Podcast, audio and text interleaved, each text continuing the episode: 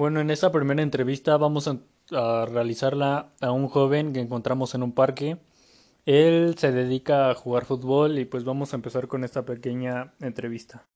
Su nombre es Yair y como lo mencionamos su deporte principal es el fútbol. Vamos a empezar con la pequeña entrevista y pues bueno.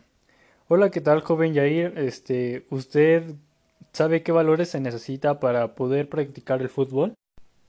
Hola, buen día. Mira, el fútbol es un deporte que se utiliza de forma colectiva, pero en ciertos puntos destaca la individualidad.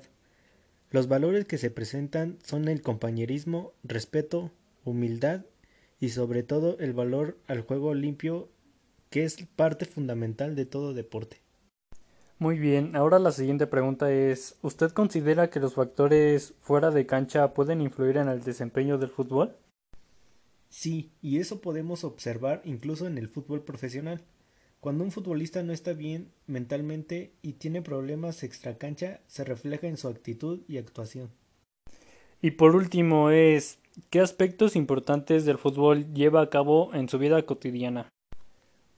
Pues como lo mencioné en la primera pregunta, los valores en los que se envuelve este deporte y que forman parte con nuestra vida, practicar deporte nos hace mejores personas por la disciplina que tienen.